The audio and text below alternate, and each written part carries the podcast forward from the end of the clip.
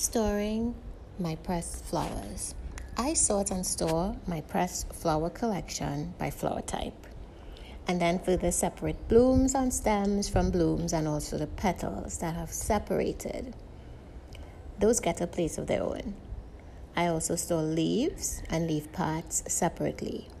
Laying flat in between flower layer sheets, this is the grease proof paper tucked away in a plastic sleeve.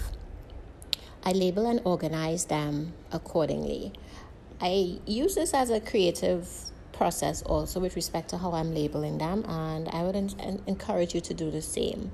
At some point, you can build up towards that. In this lecture, you'll observe that I would go through sorting and separating of my blooms intact with their stems the blooms that have separated from their stems and petals into three separate storage bags. Take note of how the blooms are handled here.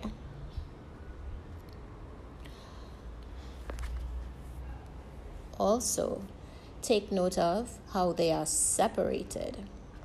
I separate the blooms on their stems from just blooms, and then I separate further those petals that have fallen off. I put those separately.